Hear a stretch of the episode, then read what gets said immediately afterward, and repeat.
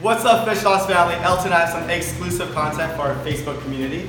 We were so inspired by our chat with Robbie Kwok, so much so that we had so much content that didn't actually make it to the final episode. It didn't make the cut. So this story is not so much about being a business athlete or high-level networking. It's about doing something you enjoy with your friends. Yeah, this story is about Robbie and his good friend Dan, which will be in next week's episode. And it's about how they start a restaurant together. And Elton and I joke around, inspire to open a restaurant in the future. So if you want to open a restaurant in the future, this could be your episode.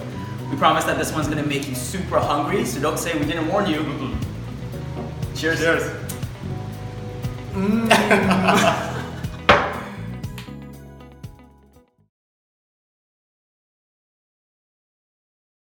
I know all of us are really interested in tech, but at the same time, we do romanticize about starting a small business and potentially a restaurant in the future. um, we, we can't help to notice that yeah, you started uh, the Stone Korean Kitchen, Yep. And we were curious, you know, why did you start it? How did it come about? Uh, it was started by three of us, and we were all in, uh, in banking back in the days. And the concept was all of us were in banking for tech startups, and we are good at what we do, but we had no idea how these engineers create their products. We don't write codes, we don't know what's going on. So We've also worked for companies, tech companies, and again, on the business side, but not on the technical side. So we never built anything. So the three of us said, okay, why don't we start a business that we are all experts in? Meaning we all like food and we all think we have the best palate in the world, which is false. But let's start a business that we know something about and in an area where, hey, we're probably more business savvy than most people. And so we said, okay, restaurant, because we like food and we can run the restaurant better than most people can run their restaurants. And so that's why Bold we- assumption, right? bold assumptions. And what we found out was the following intelligence in the restaurant industry really gets you nowhere. It's hard work, it's grit, it's not giving up and just keep going at it. That is the most important thing with restaurants. Why is that? This sounds actually like very entrepreneurial. Few, a few things. Uh, we built a financial model, for example, to say here's our sales in the next five years and costs and all that. And by the way, we have a pretty large line item for unexpected costs, right? Because that's what you should do.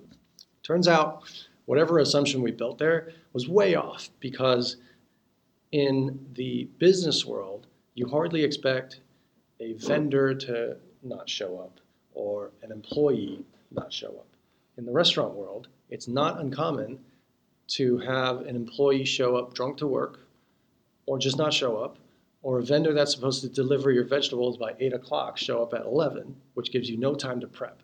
So there's all these factors that we never considered, and you have to be able to deal with these things on the fly and figure it out.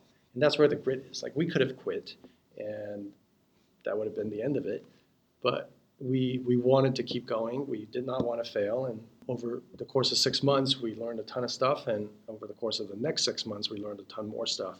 So, the the restaurant business, I think, sure, you, you could probably think about a particular location or concept as a business person, but the actual execution takes a special kind of person who, you know, much like a startup founder, just keep going at it and, and not caring too much about what people say. When you believe in the concept, you're just going to improve on it and, and make it work. It's been seven years, and we're a little bit profitable, which is great. And you know, if we had to do it again, we, we'd be much smarter about what we would and wouldn't do. Uh, Would you do it again?